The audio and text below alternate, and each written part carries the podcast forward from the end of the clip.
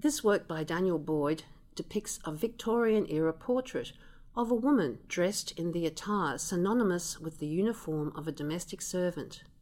The artist has refigured imagery from this period using his distinctive archival glue lens technique. Untitled parenthesis F L I C S A I B E parenthesis is a rectangular painting in portrait orientation, measuring 141 centimetres high by 110 centimetres wide. The portrait's oil paint and charcoal rendering involves thousands of small dots or lenses which have been applied over the entire surface and overpainted in a restrained colour palette of shades of white, grey, brown, and black. This recalls the sepia toned hues of an old photograph.